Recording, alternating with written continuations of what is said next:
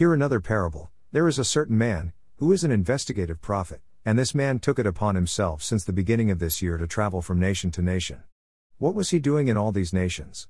He was sampling the opinions of proud leaders of different nations, whether they understand the mind of God for the last hour. Let us hear the findings of this man. All the proud leaders he investigated were of one mind, each of them was encouraging his subjects that together they shall come out of this troubling time a stronger nation. Never you mind. Worry not. Our nation will come out of these global crises, a better and a richer nation as never before.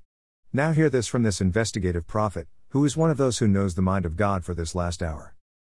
O humble men of this generation, go on your knees and seek the kingdom of God. No human government will be able to rescue any human being from this prophesied time of trouble, Daniel twelve one to three refers. To everything there is a season, a time for every purpose under heaven, Ecclesiastes three one. This troubling period is a time God purposed in his heart to show humanity that the earth belongs to Jesus Christ, and he, Jesus Christ, is the only one that can rescue the earth from the grip of Satan at this last hour. Where is Jesus Christ right now? He is permanently resident in the temple of the Holy Man as Holy Spirit. A great hour has come. Titus Aramago no Odito.